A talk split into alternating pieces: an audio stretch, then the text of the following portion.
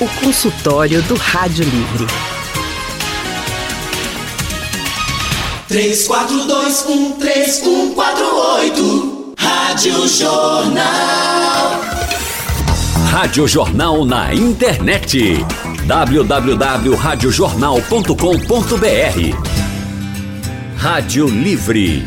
Boa tarde, doutora. Boa tarde, doutora Luísa Tigre. Muito obrigada por estar no nosso consultório de hoje. Boa tarde, Anne. Boa tarde a todos os ouvintes da Rádio Jornal. Doutora Luísa Tigre, gente, é cirurgiã dentista e diretora das áreas de periodontia e também implantodontia do Odontocap. Doutora Luísa é especialista na área de periodontia pela Universidade de Pernambuco, a UPE, e especialista em implantodontia pela Universidade Cruzeiro do Sul de São Paulo. Ela atua nas áreas de implante dentário, tratamento das doenças gengivais e do mau hálito e nas cirurgias da gengiva há mais de 20 anos. O Odontocap tem sete unidades: Boa Viagem, Derby, Graças, Camaragibe, Piedade, Caruaru e agora também em Olinda. E o telefone da central é o 3301 7830. Nosso consultório de hoje vai falar sobre as doenças da boca e da gengiva, porque muita gente acha que cuidar da saúde da boca é algo que pode ser deixado para depois mas não é. Cuidar da nossa saúde bucal é cuidar realmente da saúde de todo o nosso corpo. Isso porque as doenças bucais podem levar a problemas sérios em outras partes do corpo da gente. Entre os problemas mais comuns que temos na boca estão as doenças da gengiva e a cárie dentária. Inclusive, existe um estudo publicado recentemente pela Organização Mundial de Saúde, a OMS, que revelou que a cárie dental é a, do, a segunda doença mais comum em todo o mundo, perdendo apenas para o resfriado. Doutora Luísa, a cárie é uma doença infecto-contagiosa? Com certeza.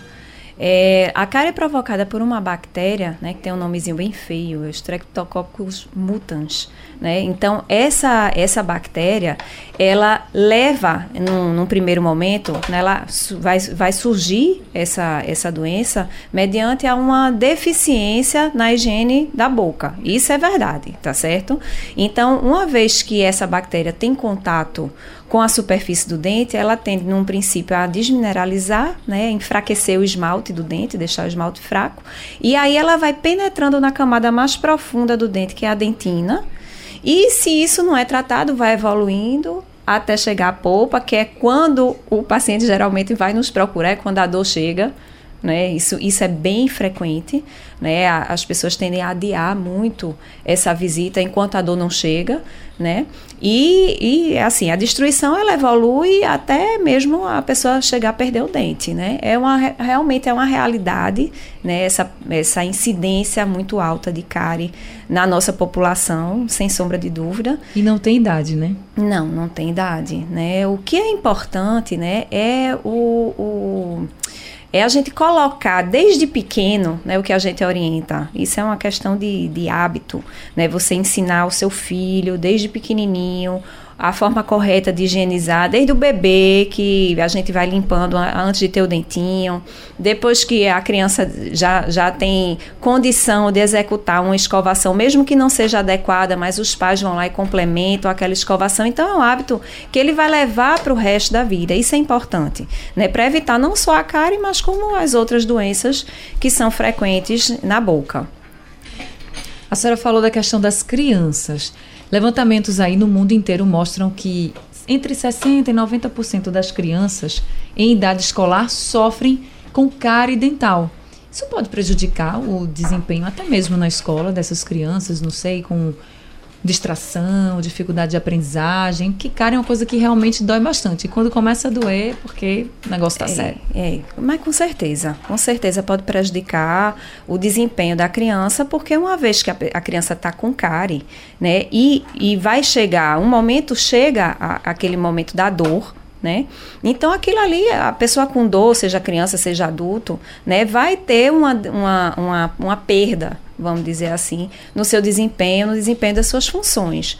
Né? Então é por isso que eu sempre digo essa questão da importância da orientação da higiene, mas também assim, a visita ao dentista. Regular, né? Regular, porque assim, uma vez que o pai e a mãe deixam por conta da criança a higiene, essa higiene não é adequada, a chance de ter problema é grande, né? E às vezes até os pais vão lá e fazem aquela supervisão, mas também não estão fazendo da forma adequada. Né? A orientação profissional para um, um, uma execução correta né, do, dessa higiene, que é o que a gente chama de controle de placa bacteriana, que a placa vai se formar toda vez que a gente se alimentar. Isso é um fato.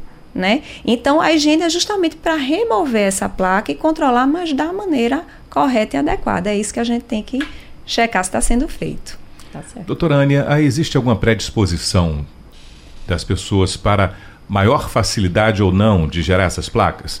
Eu lembro de outro dia conversando com um pai de uma criança, o filho dele pequeno, ele dizia: Olha, nós temos um cuidado enorme no escovar dos dentes do, do meu pequeno, mas ele terminou desenvolvendo cáries, aparecendo a cárie. E por mais que a gente tenha o cuidado, fazendo a escovação de acordo com o que o, o, o, o dentista tem orientado, mas ainda assim apareceu cárie na criança.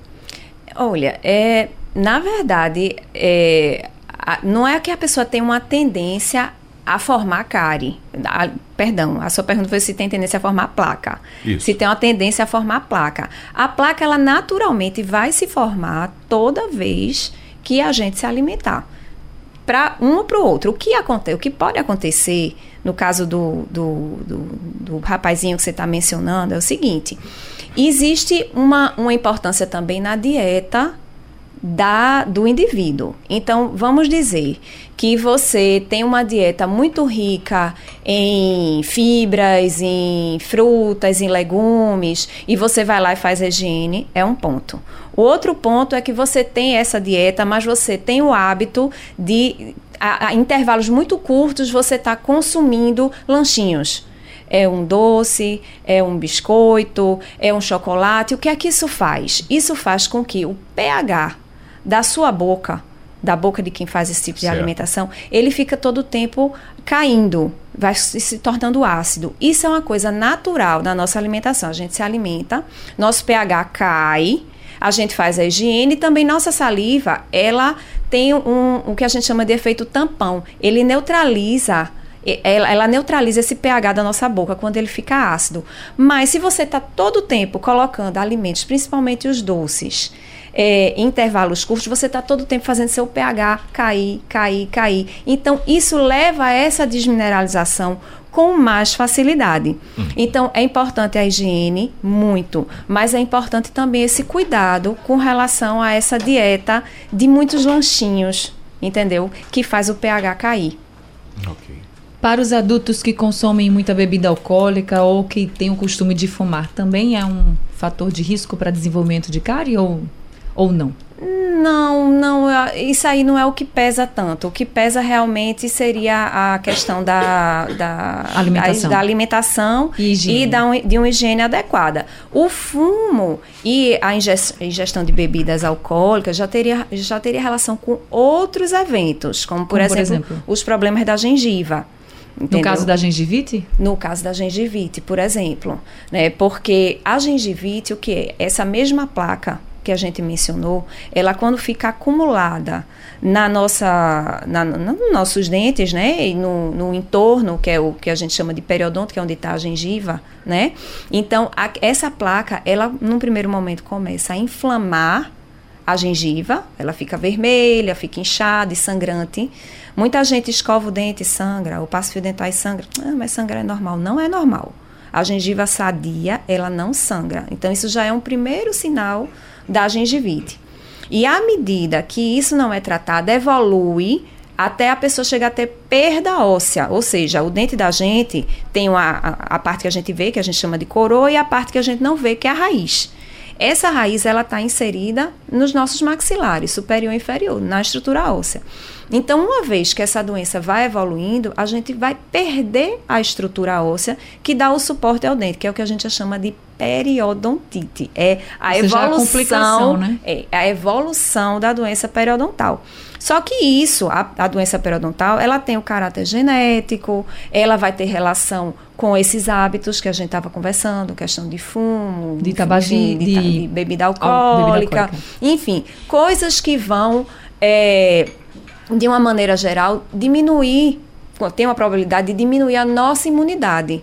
Então, uma vez que a nossa imunidade está mais baixa, a gente tem uma tendência aumentada de que essas doenças se estabeleçam e se desenvolvam. Além do sangramento, por exemplo, no caso da gengivite, a gengiva fica um pouco mais inchada, fica dolorida também ao toque, até na, na, escovação mesmo. Não digo nem só no começo, mas depois de um tempo, sem o tratamento adequado? adequado? É. O, o, o sinal, assim, que a gente chama de patognomônico, é aquele sinal claro, assim, da gengivite, é o sangramento. Sangrou, já desconfie. Sangrou, tá errado.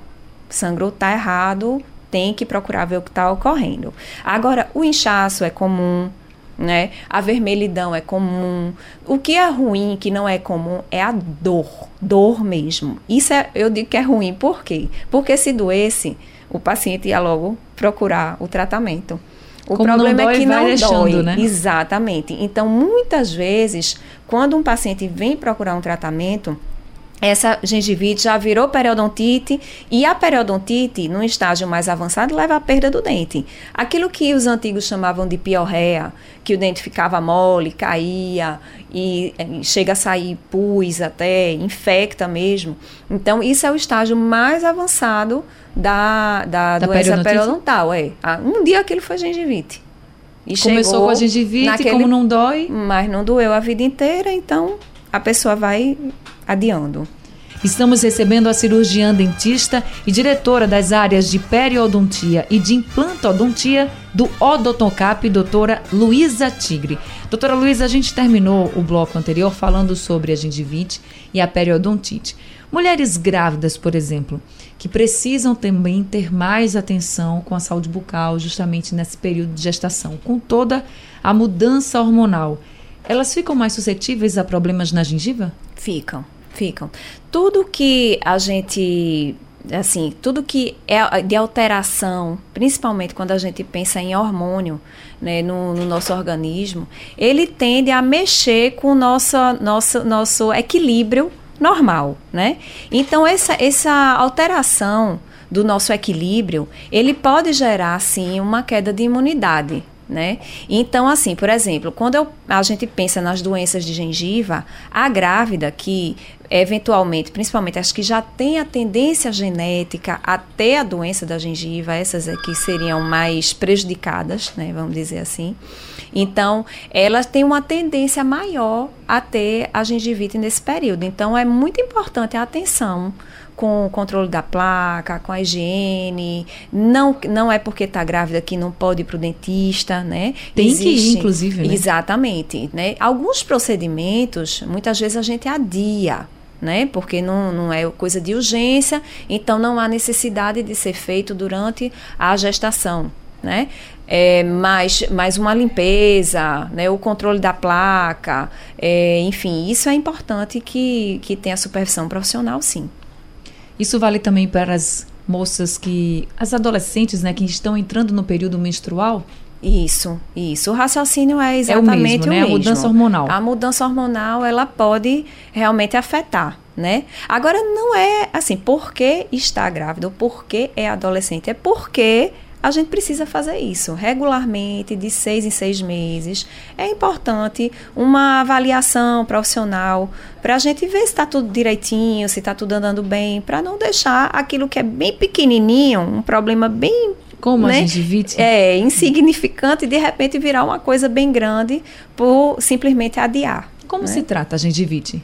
Bem, a gengivite, né, que é aquele estágio inicial, ele se trata como uma simples limpeza né? Uma simples limpeza num, num, consultório feito por um dentista, né? De preferência um periodontista, que é o especialista em tratamento de problema de gengiva, que vai fazer um programa é, de higiene adequado, vai dar orientação devida para que o paciente mantenha é, é, esse controle de placa de maneira eficiente em casa. Agora, quando a gente vai falar em periodontite, que já é aquele estágio mais avançado, e aí a gente vai falar de periodontite leve, periodontite moderada e periodontite avançada, os tratamentos são diversos.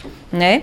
O tratamento pode ser desde uma limpeza, se for uma periodontite leve, um pouco mais profunda, né? Pode ser necessário algumas pequenas intervenções cirúrgicas, né, para a gente chegar na parte mais profunda da raiz, onde a gente vai ter placa e tártaro, já que a, o tártaro já é a placa quando calcifica. Por muito tempo acumulado, ela calcifica e forma aquelas pedras.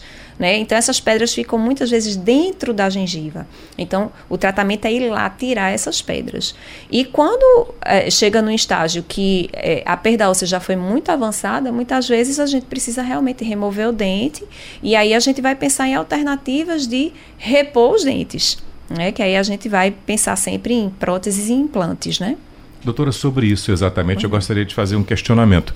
Há alguns anos atrás, há umas três décadas até, era muito comum as pessoas irem ao dentista e se arrancar um dente que estava doendo. A pessoa, ah, não aguento mais esse dente, doutor, me tira esse dente. E se resolvia e se achava que estava ali com um problema, havia sido sanado. A estética, com o passar do tempo, foi nos fazendo perceber que não é bacana estar tá sem os dentes na boca. E a ortodontia hoje arranca muito pouco. Dificilmente se vai tirar o dente de alguém, na é verdade? E para quem passou por esse processo anos atrás, é possível voltar a ter um sorriso completo? Deixar de usar o que seria uma, uma chapa, um, um, uma, peça qualquer e voltar a ter um dente implantado, doutora? Mas sem dúvida, sem dúvida. A gente hoje está num ponto, Raul, de avanço da odontologia em que eu digo que a gente faz assim até pequenos milagres. Em, em, situações que você nem imagina que você podia devolver aquele sorriso de maneira fixa, né, que é o sonho de todo mundo, né, e a gente consegue fazer, né. E tem situações que houve perda de dentes há muitos anos e a gente faz os exames e identifica que a estrutura óssea ela está favorável para receber os implantes. Eu vou só explicar um pouquinho melhor o que é implante, porque às vezes o ouvinte escuta, mas não, não sabe exatamente o que eu estou dizendo. Porque eu estou falando em estrutura óssea? Porque o implante ele substitui a raiz do dente que foi perdido. É um pequeno parafuso que ele vai fazer a vez da raiz, vamos dizer assim. Para fixar no pra, que é o maxilar da gente. Para fixar no nosso maxilar. Então, quando a gente perde um dente, a gente tem uma tendência de atrofiar.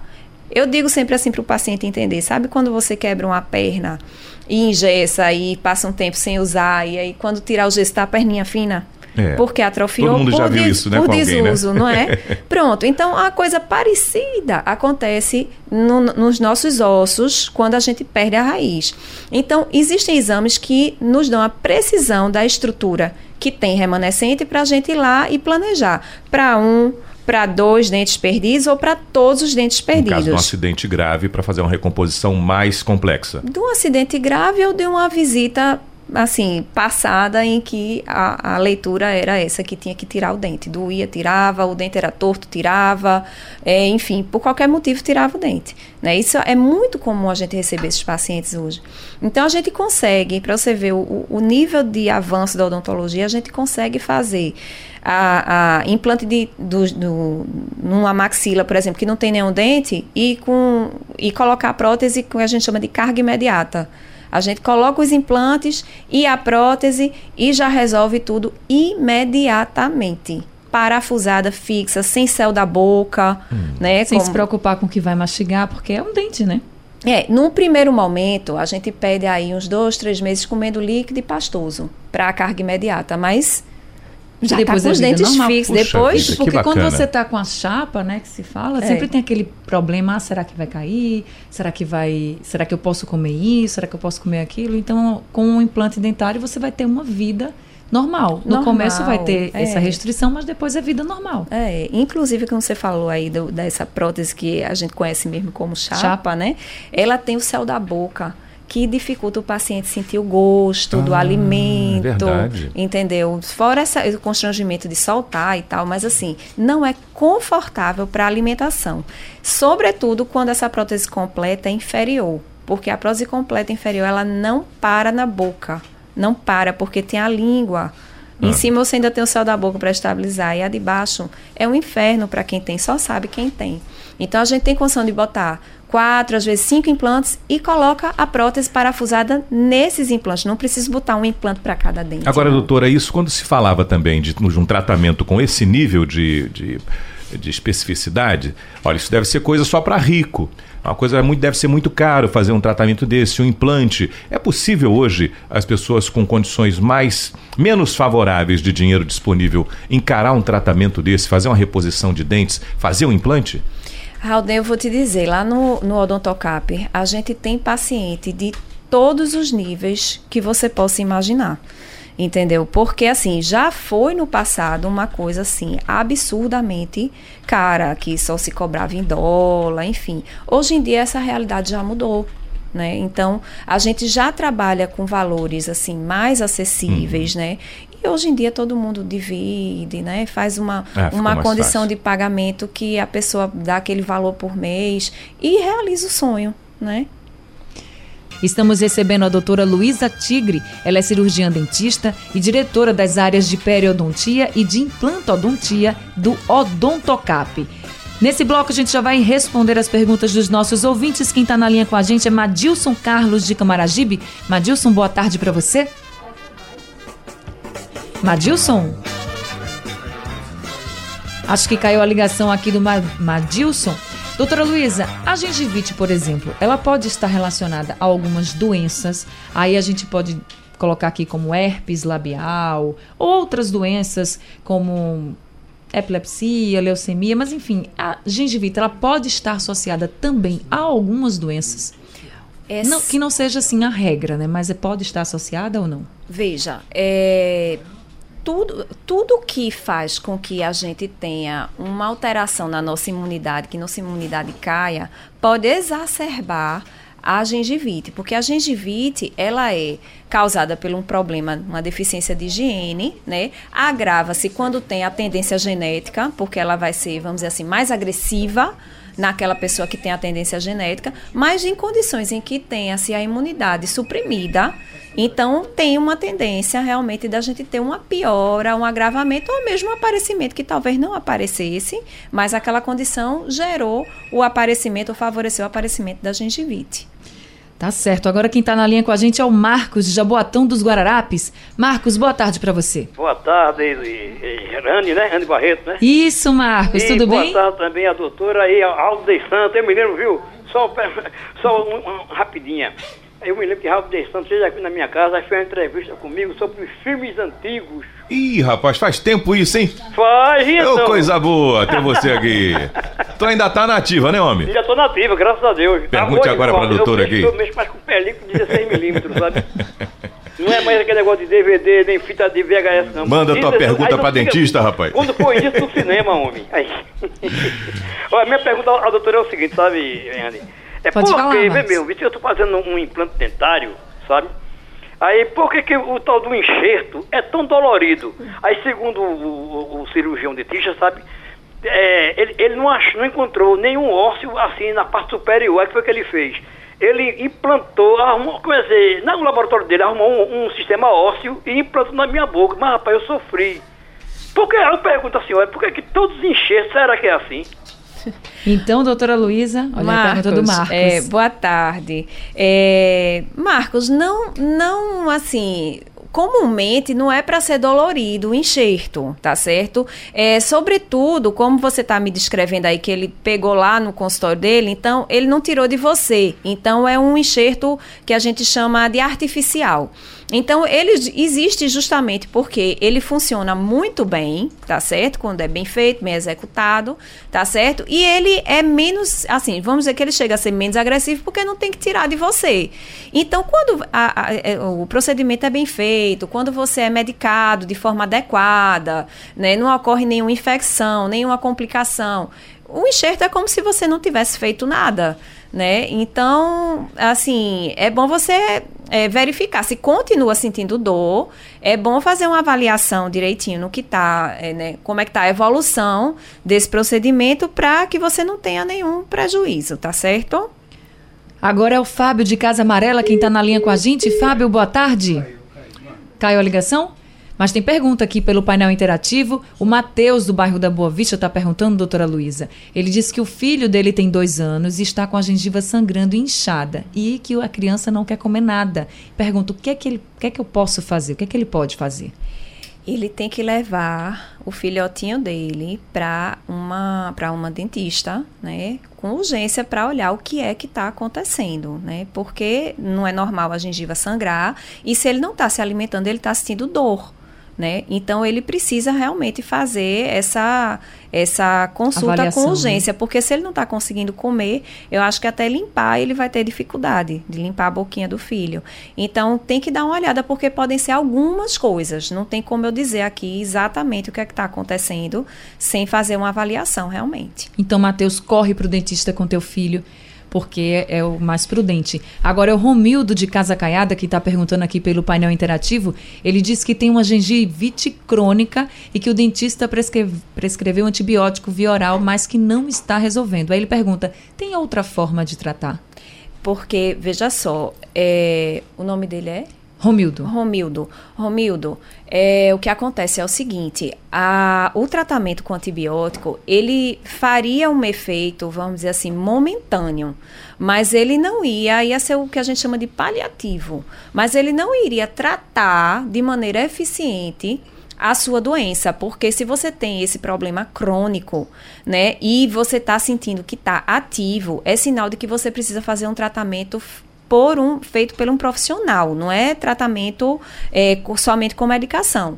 Tem que ver em que nível tá essa essa tua gengivite, gengivite né, que pelo, provavelmente deve ser uma periodontite já, já deve ter um certo nível de avanço em que precisa ter uma intervenção com aparelho de ultrassom, né, fazer uma descontaminação dessas áreas que devem ter tártaro lá dentro da gengiva, entendeu? Então, às vezes, dependendo do comprometimento da raiz desses dentes, a gente tem que fazer algumas intervenções mais específicas, às vezes pequenas cirurgias, para tratar de maneira eficiente. Só o antibiótico realmente não vai resolver. Ele pode lhe procurar?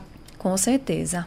Olha aí, Romildo, a doutora Luísa, ela atende no Odontocap e tem agora em Olinda. Gente, nosso consultório está chegando ao fim. Eu queria agradecer muito a todos os ouvintes que participaram com a gente, todo mundo pelo telefone e pelo painel interativo. E também agradecer muito a doutora Luísa Tigre por ter trazido tantas informações e orientações para os nossos ouvintes. E fica aqui claro, procure o dentista pelo menos de seis em seis meses, né, doutora Luísa? Sem dúvida, sem dúvida, Anne. Eu, eu que agradeço o convite, né? É sempre um prazer estar aqui. E volte tá? sempre, viu? Viu? Obrigada a você, obrigada a Raulney também. Obrigada Obrigado, aos doutora. ouvintes. Doutora Luísa, a gente é cirurgiã dentista e diretora das áreas de periodontia e implantodontia do Odontocap. O Odontocap tem sete unidades em Boa Viagem, no Derby, Graças, Camaragibe, Piedade, Caruaru e também em Olinda. E o telefone da central é o 3301 7830. Sugestão ou comentário sobre o programa que você acaba de ouvir, envie para o e-mail ouvinte@radiojornal.com.br ou para o endereço Rua do Lima 250, Santo Amaro, Recife, Pernambuco.